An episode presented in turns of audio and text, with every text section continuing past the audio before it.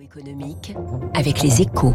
Bonjour François Vidal. Bonjour François. Directeur délégué de la rédaction des échos, Olaf Scholz et Emmanuel Macron ont affiché hier l'unité retrouvée du couple franco-allemand à l'occasion du 60e anniversaire du traité de l'Elysée. Alors ça y est, François, Paris et Berlin auraient-ils surmonté les désaccords de l'automne?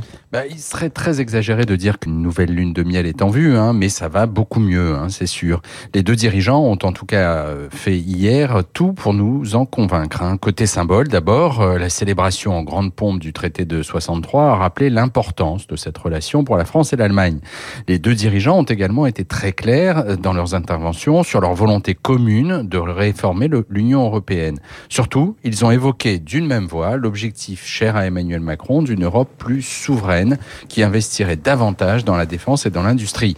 En clair, ils sont prêts à élaborer, ils sont prêts à élaborer une réponse coordonnée à l'inflation, l'Inflation Reduction Act, la loi américaine bien mal nommée, qui mmh. subventionne largement largement les industries vertes et menace l'avenir de l'Europe comme site industriel. Alors quelle forme euh, pourrait prendre cette réponse? Elle devrait être ambitieuse, rapide et surtout simple et lisible, ont expliqué Emmanuel Macron et Olaf Scholz, ce qui est un progrès indéniable puisque Berlin, Berlin était jusque-là réticent à la mise en place d'une politique industrielle européenne.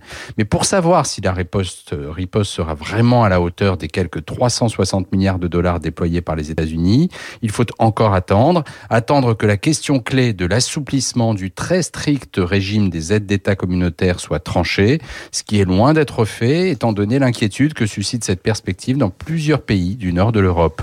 Pour lever ce frein, il faudra que Berlin pèse de tout son poids, un bon test pour mesurer la réalité du nouvel élan franco-allemand. Pour être fixé, rendez-vous le 9 février, François, c'est la date du prochain sommet européen. Ah, dans deux semaines et demie. Merci François Vidal. Euh, la une de votre journal Les Échos ce matin, hydrogène, industrie, Macron et Scholz relancent le couple franco-allemand.